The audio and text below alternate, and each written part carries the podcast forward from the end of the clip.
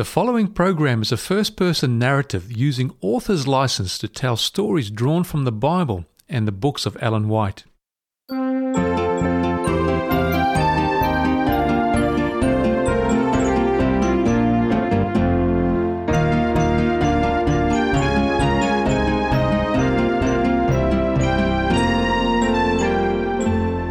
Welcome to Family Storytime with Carly Fraser.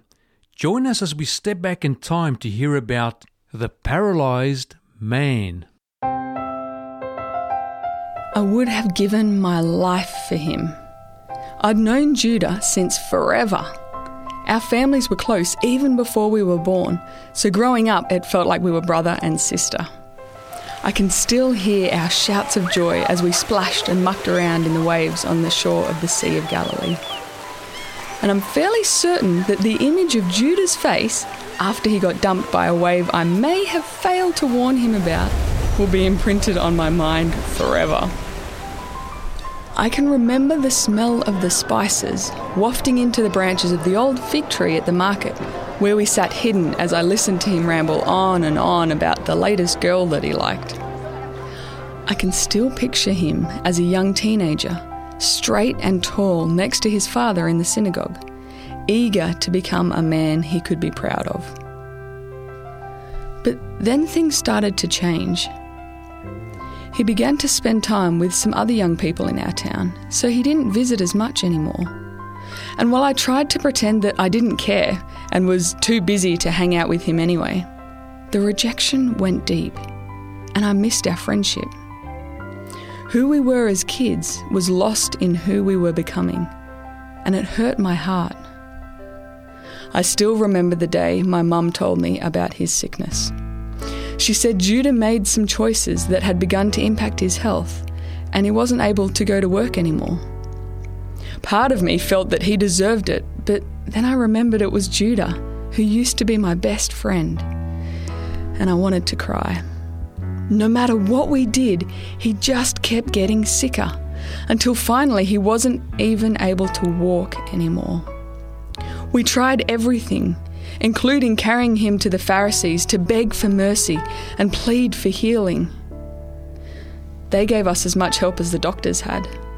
None. They said his condition was a punishment from God for the life he had lived, and there was no chance that he could be healed. I think the look of judgment and disgust the final Pharisee threw in Judah's face broke his spirit. As he mumbled, Just take me home.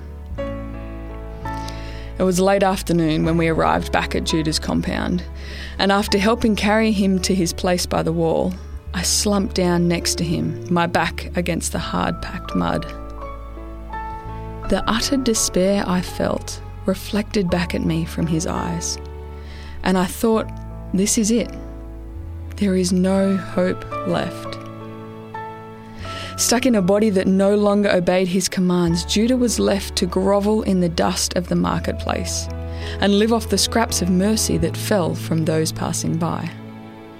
It broke my heart, and there was nothing that I could do about it.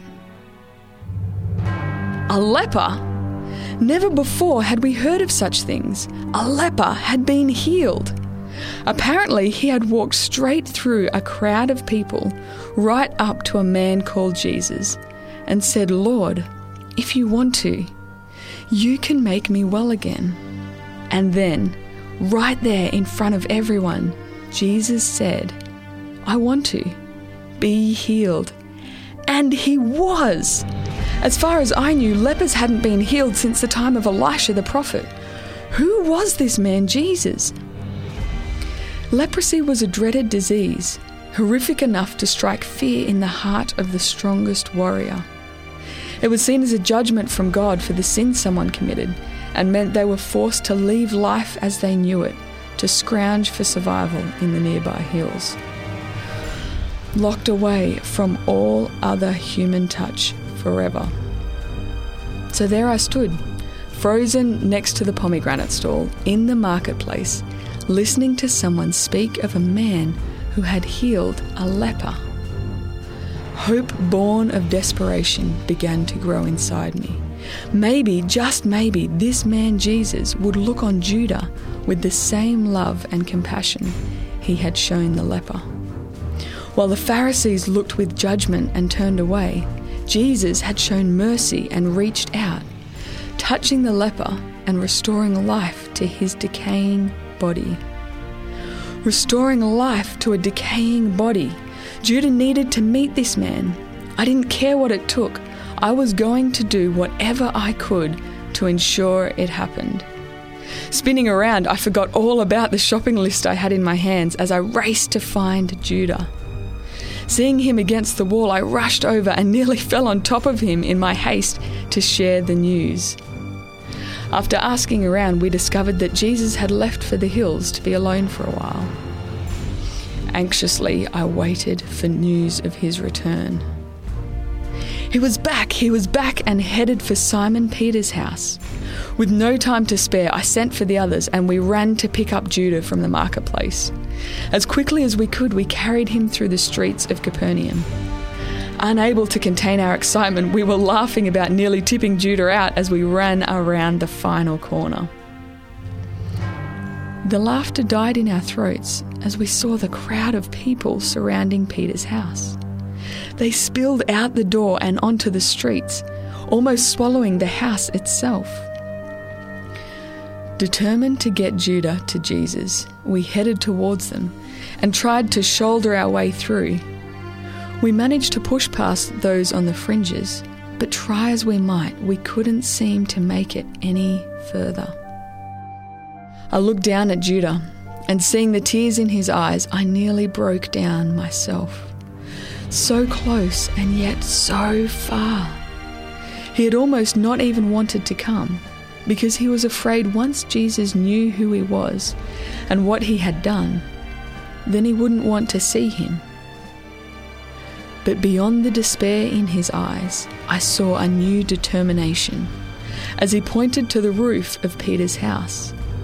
There? You want us to go on the roof? How's that supposed to help? Jesus is in the house, right? He said. We can't get in through the door, so let's try the roof. It's made of mud and there's four of you, so it should be pretty easy to dig a hole. Then you can lower me down through the roof. Please take me to Jesus. He is my only chance. With no other ideas ourselves, we decided to do exactly as he said. Looking back on it now, it was probably one of the more embarrassing moments of my life. The first part was fine, but once we had a hole big enough to see through, it got more awkward because soon the larger clumps of dirt started to fall down into the middle of Peter's lounge room. I was mortified at what we were doing. And if it wasn't for the twinkle I saw in Jesus' eye as he watched us, I might have stopped altogether. Once we had a hole large enough to lower Judah through, we began to slowly let him down. No one was joking about him tipping out now. Soon he landed at the feet of Jesus, and the room went deathly still. As I lay there on Peter's roof, with my head hanging down through the hole, I heard Jesus say, Son, your sins are forgiven. Clutching at the edge of the hole, I struggled to keep myself from falling in as I tried to contain my excitement. We had brought Judah to be healed, but Jesus took it a step further and said his sins were forgiven. Judah's face was glowing with a beautiful light, and everyone was frozen in stunned silence. Looking around the room, I could see the faces of the Pharisees who had condemned Judah, saying there was no way he could ever be healed. They were so angry. They looked ready to kill Jesus because only God could forgive sins. Jesus knew what they were thinking and said, Why do you think this is blasphemy? Is it easier to say, Your sins are forgiven, or get up and walk? I will prove that I, the Son of Man, have the authority to forgive sins. Then he looked down at Judah and said with a smile, Stand up, take your mat, and go home because you are healed.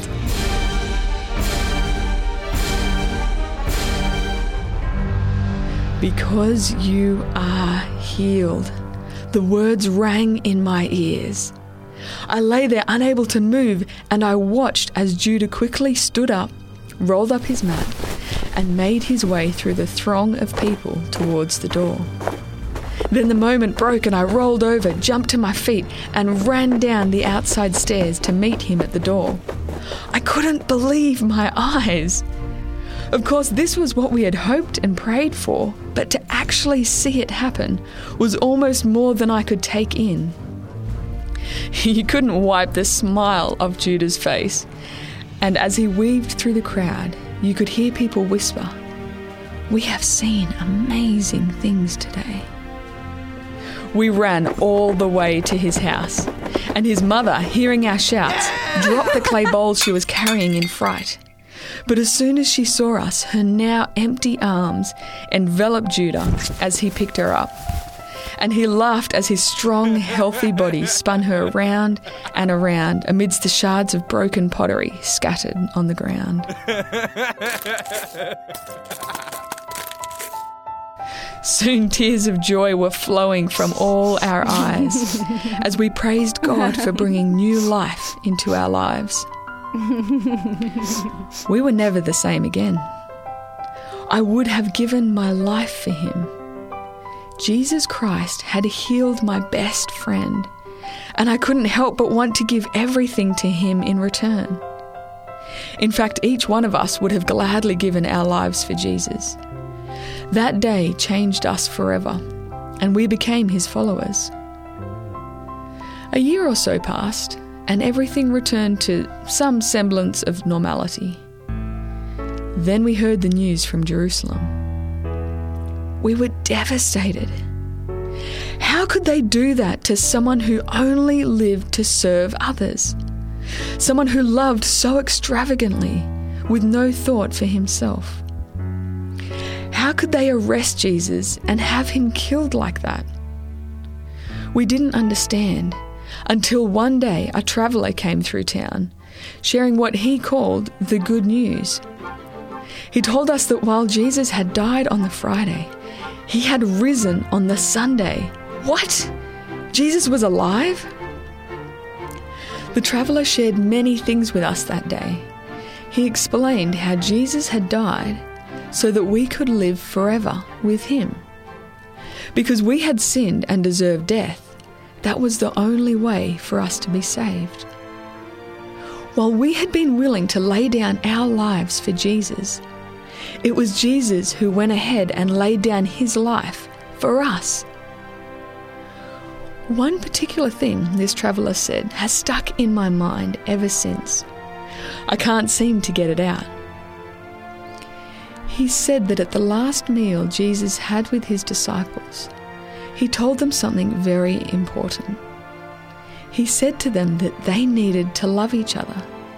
Just as he loved them, they should love each other. I've been thinking, and I'm pretty sure he was talking to more than just the disciples. I think he was speaking to you and me. You see, he also said, Your love for one another will prove to the world that you are my disciples.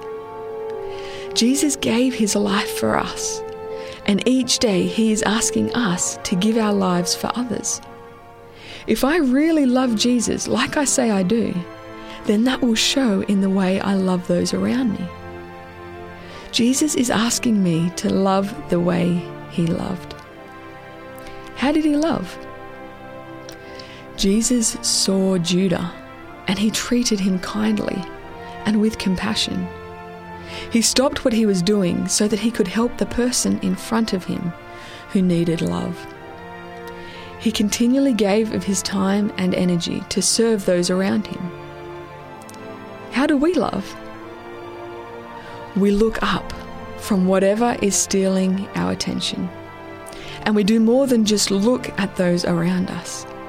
We see them and their needs, and we try to help however we can with whatever we have. We look at who is right in front of us and we love them. We may not be able to carry our friends to Jesus, like my friends and I carried Judah, but we can share what we have. We can pray for each other and we can listen to one another. Maybe you haven't heard much about Jesus. Maybe you have never had someone love you unconditionally and accept you as you are. If that is the case, you need to know right now that you are enough, just as you are. Because you are a child of God. And as such, there is nothing you can do to make God love you more. There is also nothing you can do to make him love you less. The words Jesus spoke to my friend Judah are the same he longs to say to you Son, your sins are forgiven.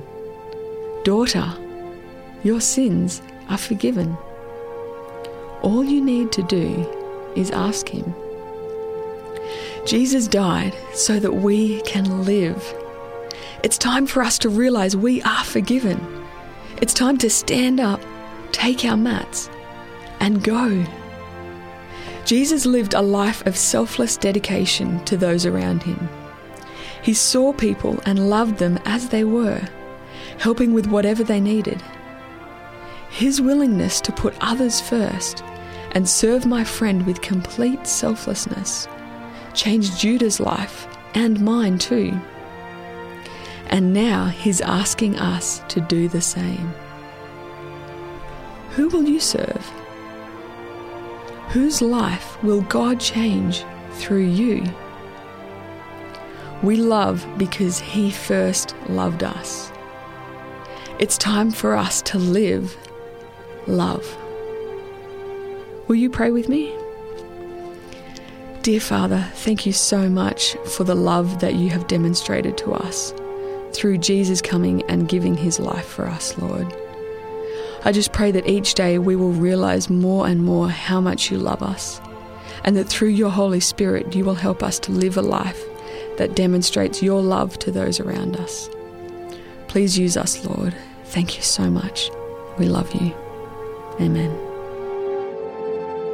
Thank you, Carly, for that touching story about forgiveness and healing and restoration.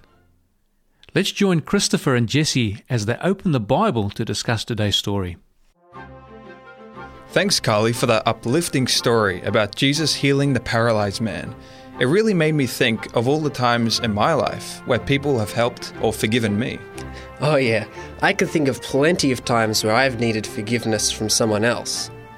I remember there was that time I spilt milk all through the fridge and it got in all of the food, and my mum still forgave me. Or what about that time? I broke one of my younger brother's birthday gifts five minutes after he'd opened it up, and he still managed to forgive me. Yeah, there have been so many times where I've needed forgiveness as well.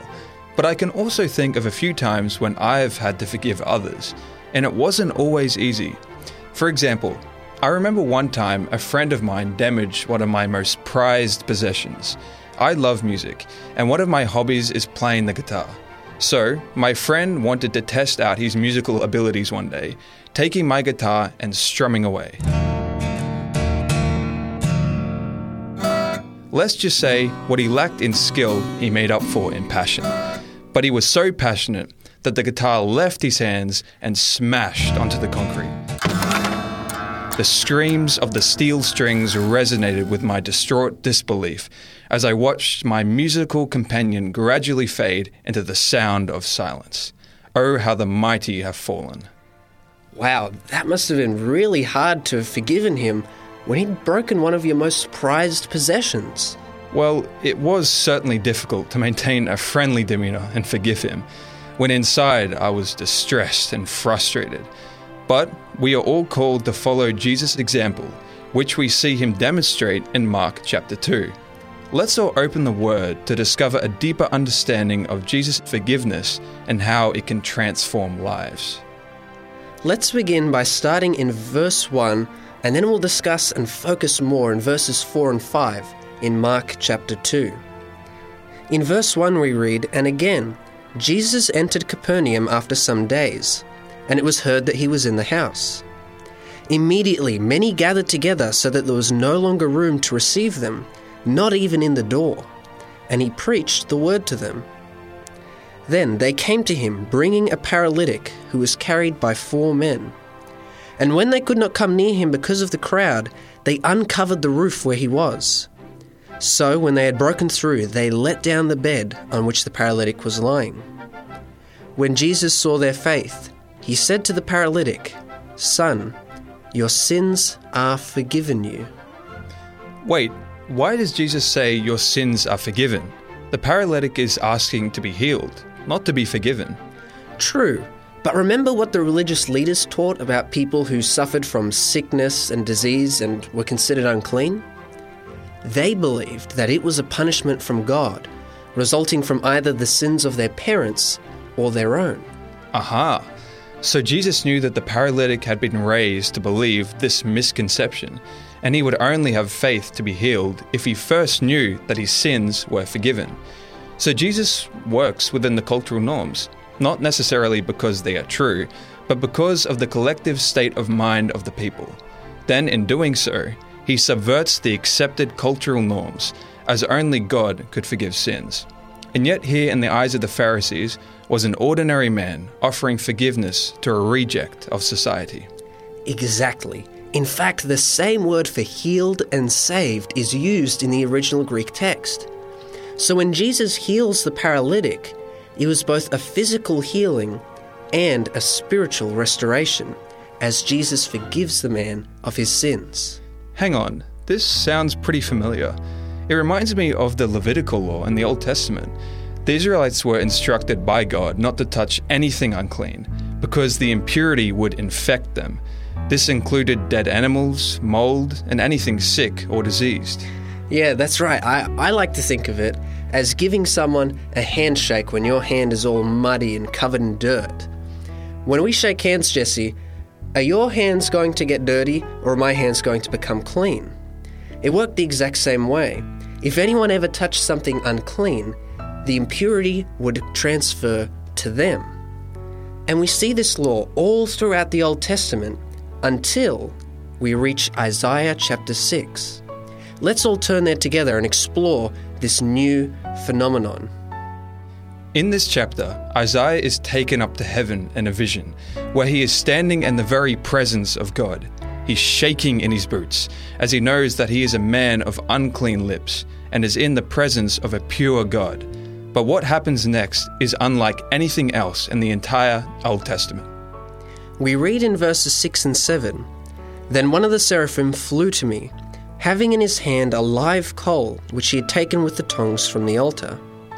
And he touched my mouth with it and said, Behold, this has touched your lips. Your iniquity is taken away, and your sin purged.